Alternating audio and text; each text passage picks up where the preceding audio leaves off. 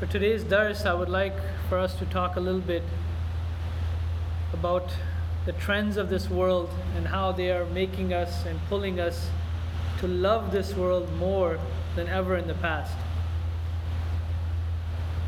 As you know that as we get older, those things that we desired when we were young, we slowly get cold to those things. We no longer love those things we slowly and eventually get tired of them. And slowly we get further and further inclined towards the next life, get ready for it, and eventually you start to realize and you have that spiritual maturity, which is attained at the age of 40 for some, and some takes longer. In fact, the love of this world has in fact shaped us in many different ways. Sometimes we don't even realize it. If you ask our elders when they were in Rabwah or when they were in Bangladesh or India or Qadian, they will tell you when they were young, they had barely, they had rocks they would play with. Maybe they had, you know, a, a ball that they could throw around. Very simple life. And now when they look at their next generation or they look at their next generation, they will always notice that it's getting more complex. Kids are more demanding. There's so much more that they have expectation. Even when I was growing up, we didn't have cell phones, we didn't have Walkmans. It was much later when we started to see these inventions, even a computer. I remember the first time we had a computer in our home and the sound it made when it was a dial up. All of these things are slow things that we realized the first time we saw a CD and how we would imagine how could things be saved on a CD? Where is it saved, right? You could put books on there, X, Y, and Z. So over time, for the last 30 years, we have seen this entire world transform very rapidly. There were, of course, inventions in the 1950s that were very ahead of their time, like the microwave or the airplane and various other things. But in our last 30 years, we have seen the individual, me and you, we have been blessed in a way and cursed in another. We have been given so much advancement at, the, at our fingertips that it's sometimes very difficult to even fathom and for us to decide where to put the limitations. When we were young, the limitation was that if you wanted to go do something, you had to go outside, you had to play some kind of sport. There was no other way. What else could you do? You couldn't sit at home, you would have to read a book. As kids got older, video games, of course, I remember the first PlayStation, Nintendo 64, and so many other uh, various console, consoles were made. And slowly they were ingrained into our society, and that's okay. We just didn't know where to draw the line. For some of us, we were able to do it because our parents were a bit strict. I remember for my parents, they had a strict TV time, or they had sometimes where months there's no TV at all because they weren't sure whether there should be TV or not TV, and they were just, you know, guessing as they went along. And the same thing is happening today. Uh, we are very blessed that we have a Khalifa who actually tells us how much TV time or phone time our kids should have, and he's been guiding us. But there, there is times in the past where we didn't know, or we're not sure, or the news wasn't getting to us immediately from the Khalifa because of cassettes and so many other old technologies. But nonetheless, we have seen that as we have advanced, our love for the world has advanced. So much so that it's very hard to disconnect from the world. Our former Sadr Sahib, Khudam al Ahmadiyya, used to say, and in fact, I thought it was very funny. He asked some kids, What would you rather have? A broken phone or a broken arm? He asked our Tfal whether you would rather have a broken phone or a broken arm. And some of them would reply, Which arm? Meaning there's no way they're going to break their phone. They'll, they'll consider which arm to break. Now, the reason this is important is for us to understand that we are now, it is part of our life. And for all of you as well. Many of you go to sleep with your phones, right, right next to your bedside. We will wake up right next to our bedside. Some of us will even take it into the bathroom with us. They will even call. I've mentioned this to you before. I've had a conversation with somebody in the bathroom. Not once, many times. And they will only reiterate that afterwards. Sorry, I'm on the, in the bathroom, let me call you later. I said, I wish you had not picked up the phone. But nonetheless, literally, this phone is with us at any time, any given moment. And as adults, we have not been able to shake off the love for our phones. Let's be honest. We cannot blame our children. We ourselves, as adults, cannot live a single moment without our phones. When we're eating, you get a phone, you're looking at your texts, you're looking at your messages. Even when you're socializing, sometimes you're sitting at a table, each one has their phone out. And now, now that we have AirPods, sometimes there'll be a group of guys sitting there and they're talking to each other, but they're also listening to music at the same time. And they're walking and they're talking and they constantly have AirPods in their ear. In their homes as well. As much as this technology is good for us, we have to be able to establish some sort of limitation and a detachment from these things. Otherwise, we'll get addicted and we will love these things to our death. We will never be able to live without them. I think many of us will have to be buried with our phones because we want it to be next to us at all times.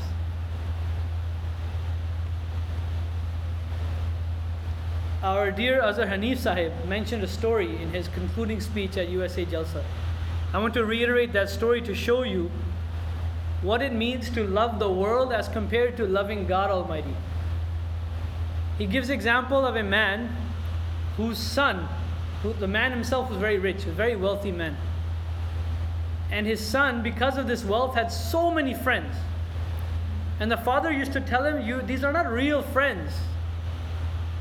These are simply people who are using you for your money, using you to be around you. They all that's all they want. And this just to connect it to what we're talking about. Apple is not your friend. They just want your money. Okay? Tesla is not your friend, they just want your money. Okay? But they show advertisements, they make these impressions as if you are now a loyal customer. The new iPhone comes out, I'm I'm an you know an Apple guy. I got to get the new phone. They make you as if you are a follower of theirs. You have become their friend. But truthfully, that's all they want. They just want you to give their, their money. Anyway, so this young boy or whatever was wasting all of his money on his friends, and he said, No, I have so many friends. And the father said, I have no friends except one man, one friend. That is the only friend I have. And so his son would constantly challenge him. He said, No, my friends are loyal, they're nice, they're good people. So the father said, Okay, I'll give you one simple test. Tomorrow, go to your friends, each one of them tell them that your father has thrown you out of the house. You no longer have any more money. Help me. Ask them to help you. So he went, knocked on the first house, and the friend said, Oh, you have no money. I'm very sorry. I just gave all the money I had to somebody else. He goes to the next house. He says, Oh, sorry, I just don't have any more money. Third house doesn't even open the door. Fourth house, and so on and so forth. And each and every one of his friends disowned him the moment he did not have what they wanted. So he returned to his father and he said, Father, you were right.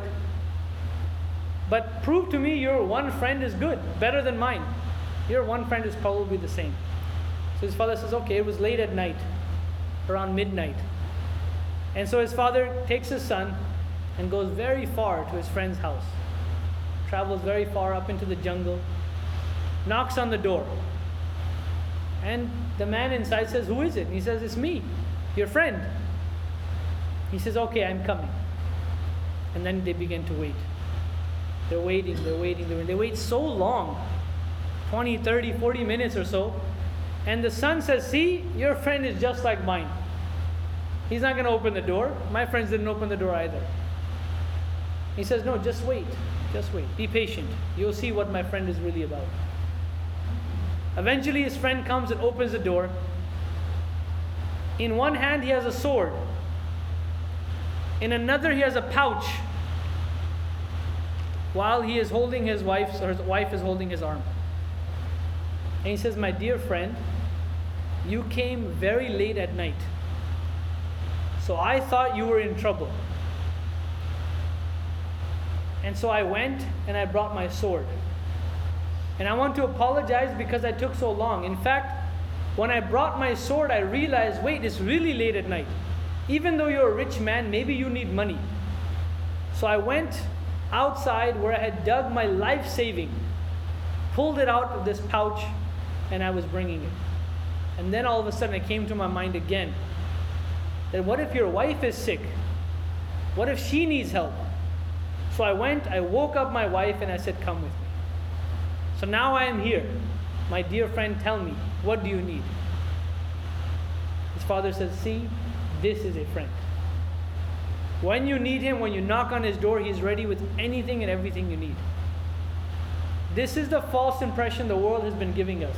And I assure you, the one friend that we need is God. There's no other way to put it. I don't want to sugarcoat it anyway. You need God. We all need God. How do we establish a relationship with God? That's what we have to talk about today. And the only way to do that is if you detach from the earth, detach from the world, separate from the love of this world.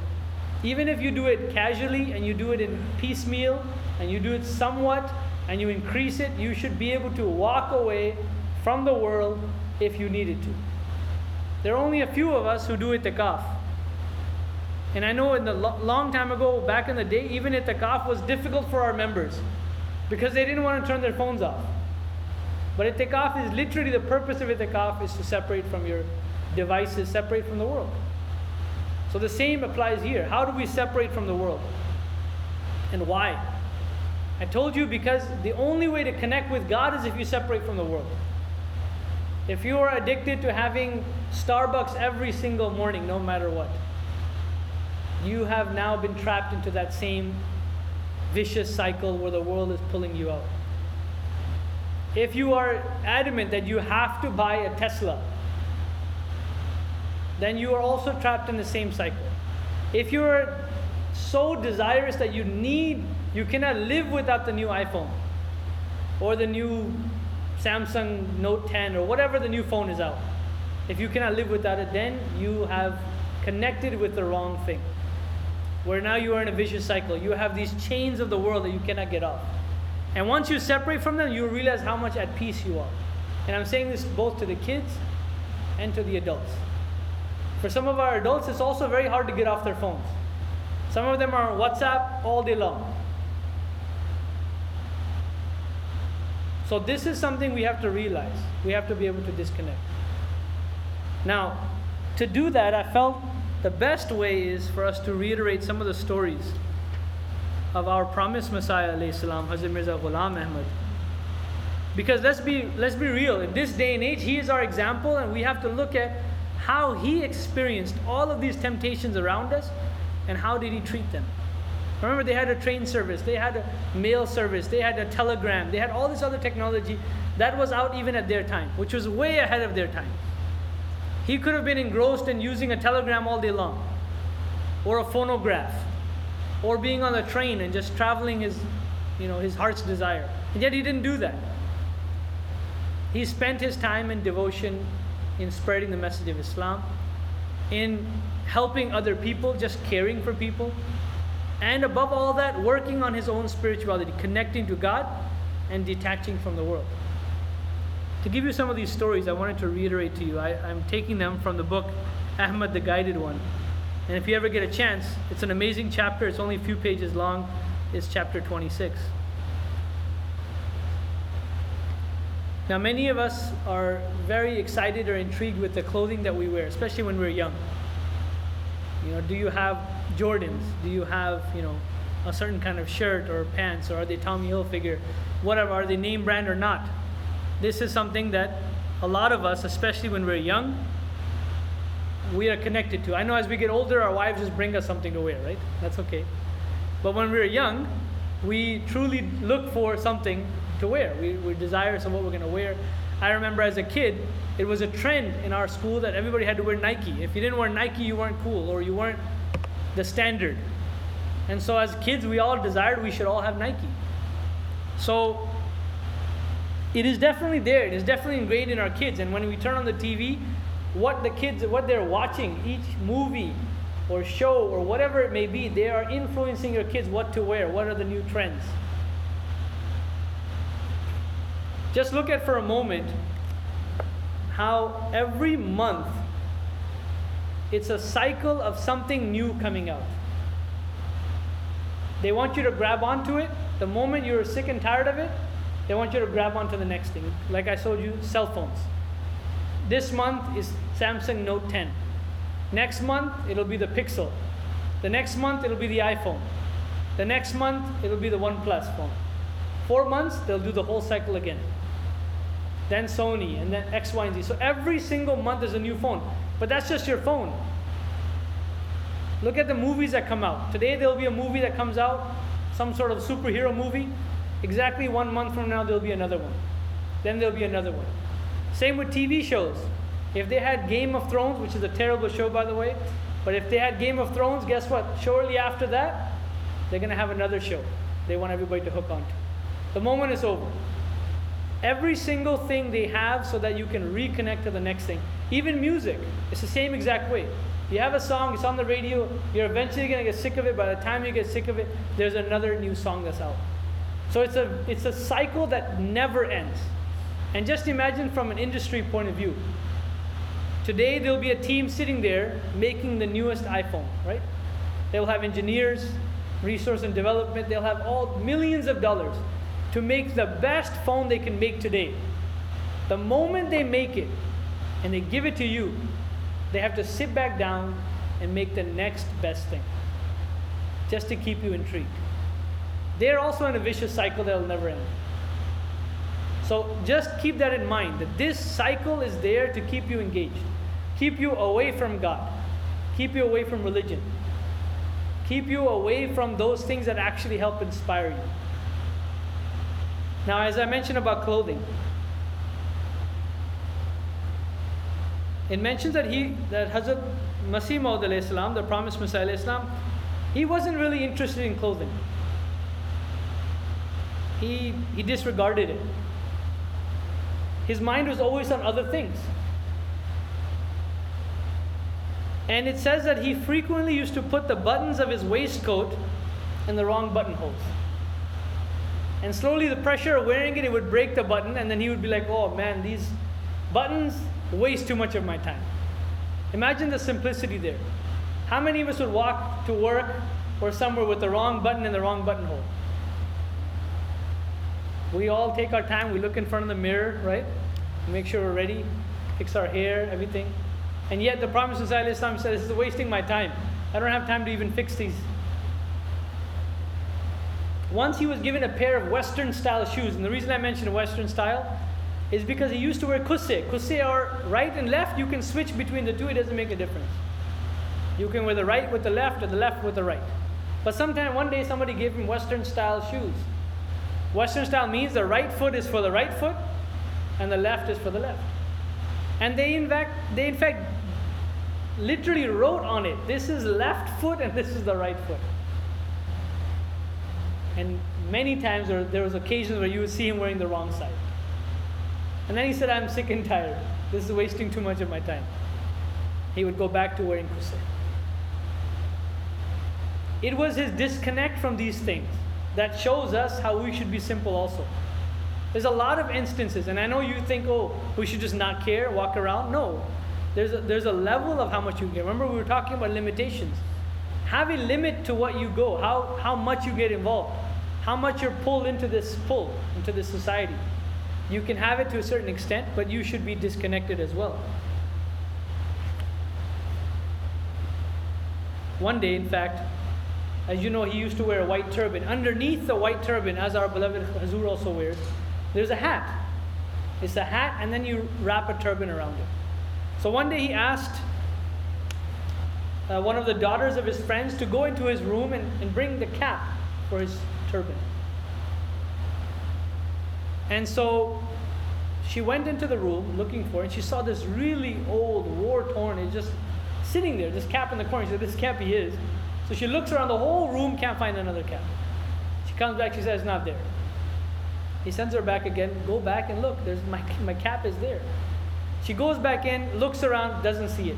Third time again. Then eventually he asks somebody who knows about it. He said, Go, please bring my cap. And instantly he brings it. And she was completely shocked. How could a prophet of God, the promised Messiah, the chief of Qadian, not even just an ordinary man, he's a chief of a, a village. His cap was so worn, torn that she thought it must have been somebody, some peasant's hat. Could not have been this type of person's hat.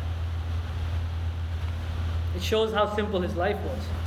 Something that we should keep in mind as well. Another simplicity that we have sometimes we we make sure we have you know a sleep number 362 or whatever. Right? Those advertisements come all the time for a very special mattress. Now, for some people, it may be difficult to sleep on an ordinary mattress, but look at the example of the promised Messiah. It did not matter where you gave him a place to sleep; he would sleep. It says sometimes he did not return to his room to sleep. One follower recalls that he stayed up all night on the flat roof of the mosque with the promised Messiah. After some time, the promised Messiah wrapped a sheet around his body and laid down on the bare tiled roof.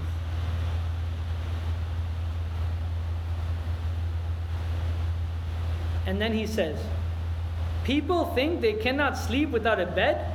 By the kindness of God, I enjoy good sleep even on the floor.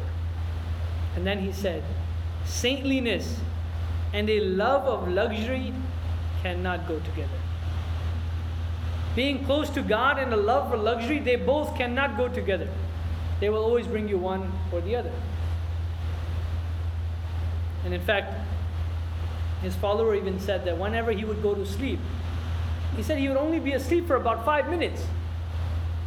And then all of a sudden he would wake up, his eyes would open, and he would say, Alhamdulillah. And then he would go back to sleep. Every five minutes. Imagine how close he was. He's there on the, on the ground. And I was mentioning this recently to somebody. There are millions and billions of dollars that go every year in sleep aids. Because Americans, the biggest challenge they have is to go to sleep. They spend billions of dollars on medication to go to sleep, melatonin and whatnot. They cannot sleep. With all the luxury we have, all the beds, all the cars, all the electricity, all the comfort you can possibly imagine, the air condition, the heaters. And yet, millions of Americans have a hard time sleeping. But look at this man of God on the bare floor with just a cloth. That's it. Just a blanket, not even a blanket. And he would fall asleep. This shows us that when you connect with God Almighty, other things do become easier. You may not have a bed to sleep on, and yet you will sleep a good night's sleep. This is all to show you that at the end of the day, we have to detach and have a simple life. Look into the simplicity of your life as well. How much are we pursuing luxury? How much are we ingrained in these cycles of society? And then the other aspect of it not only should you have a simple life, the other example that he shared, uh, shared with us is that you should be so humble that you're able to help serve other people without any regard for yourself. You should not think that you are some big shot because the society here makes you think the same. I'll give you an example. In the past, if you needed sugar and you had no sugar, where would you go? Your neighbor's house, right? If you had a flat tire, you would knock on your neighbor's door. Maybe he has a pump of some sort that can help you. Society has now made us that you are in your house, don't talk to anybody else. Call a company, hire somebody, call a third person, we no longer have a connection to care for our neighbors, and they no longer care for us. We are now all about ourselves. Think about it. Everything we do, we do for ourselves. This is why in, in the Jamaat, in the mosque, we encourage each other to do vakar to instill that spirit of helping others, to being able to get down and dirty, to work for the sake of somebody else, you don't even know who they are give you some examples as well.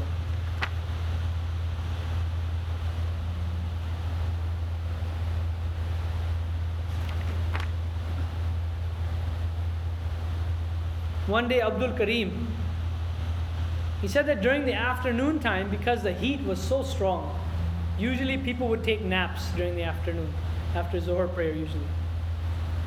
So he says one day he was there in the Promised Messiah Islam's room and he saw his charpai there his makeshift bed. And he said, I'm just going to lay down. I'm not going to fall asleep. Just, just close my eyes for a few minutes. And lo and behold, he falls asleep. Fast asleep. He has no idea. So much so that all of a sudden he wakes up and he sees the promised Messiah Islam sitting right next to him on the floor.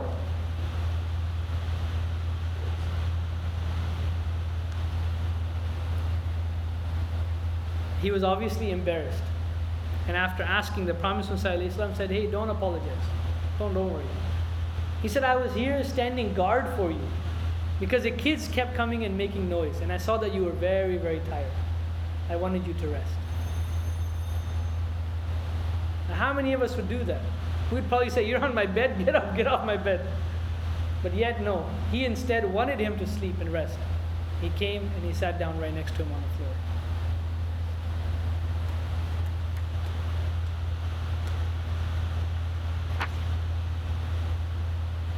One day, another follower, the pro- uh, uh, companion, came to the Prophet and he says, I want to spend time with you to help you. I want to be here to assist you. I'm going to devote this next day or two or whatever just to serve you. Whatever you need, I'll be there for you. But he says, right after that, he realized the opposite was happening. The Prophet was constantly serving him. He said it was time for wuzu, ablution.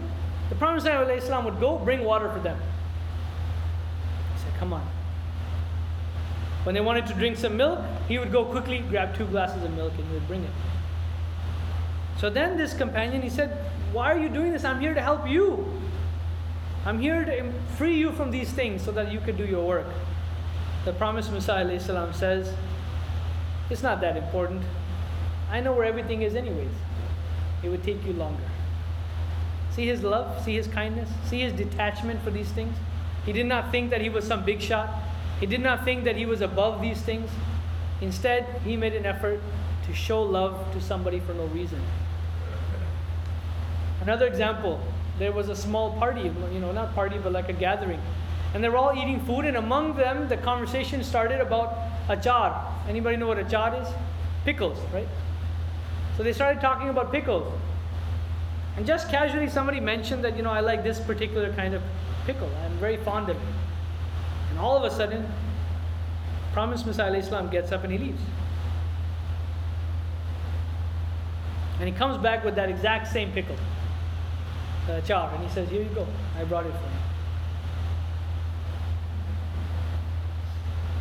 When the guest asked, Why didn't you ask one of us to bring it or one of your servants to bring it? He was told that he said, I do not think that I am superior to anyone. And the servant and others said that he never acted the master who only gave orders. When beds, chairs, or trunks had to be moved, and the promised Messiah happened to be passing by, often the servants would find the promised Messiah was on the other side of the trunk picking it up. Often he was on the other side of the, the chair or something else picking it up. This is a lesson for all of us. Nobody should feel that if things are happening in the mosque, we can just leave. We should all have an active role. Another instance, a guest arrived very, very, very late, like very late, midnight. And when once he arrived, everybody was already asleep. And so the porter, you know, the person who helps with the bags and various things, he answered the knock and the Prophet Islam asked him to sit down, gave him a glass of milk, and he said, be, be as comfortable as you need to be, I'll be right back. And he went with the porter, and after a few moments, he heard loud banging. So this guest, he was really intrigued. What's going on? What is this noise? So he followed the noise, and he gets there and he says, he sees the promised Messiah Islam and the porter hurriedly banging together the framework for a charpai. All the beds were occupied, and he did not want to disturb any of the people who normally looked after these arrangements. So the promised Messiah Islam told the porter they would make the beds themselves while the guest waited. This is the kind of spirit of service and love that he had. And this love is not even restricted to just this, even to kids, even to children. Every once in a while, I'll also find my daughter, she'll hand me a small toy and say, Hang on to this. And the moment she does that, I remember this story of the promised Messiah. Islam.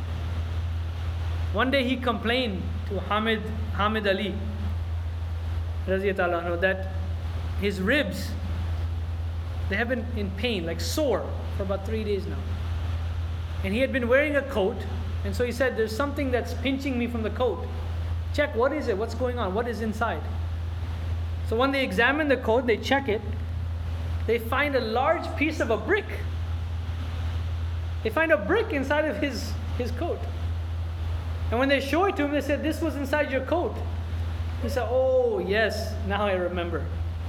Mahmud had given it to me. And he asked me to carry it for him. Mahmud being his son, of course, the second Khalifa. He said that he might want to play with it one day, so I should hold on to it. And just imagine the love of his son, but look at the father. Some of us, he, our kid would hand us a toy, we just throw it on the side. I don't have time for this. And yet, his father, he put it in his coat and then forgot about it. He was so consumed with what he was doing. And so, this is why it's very important for us to remember that it's important for us to disconnect from the world, detach from it as much as possible, and to reconnect with not only the mosque, our spirituality, the way we care for other people. We should have no regard for ourselves. We should not assume that we are superior in any way or form through our actions or our words. May Allah help us to do that. Amen. Allahumma salli ala Muhammadin wa ala ali Muhammadin wa barik wa sallim innaka hamidun majid.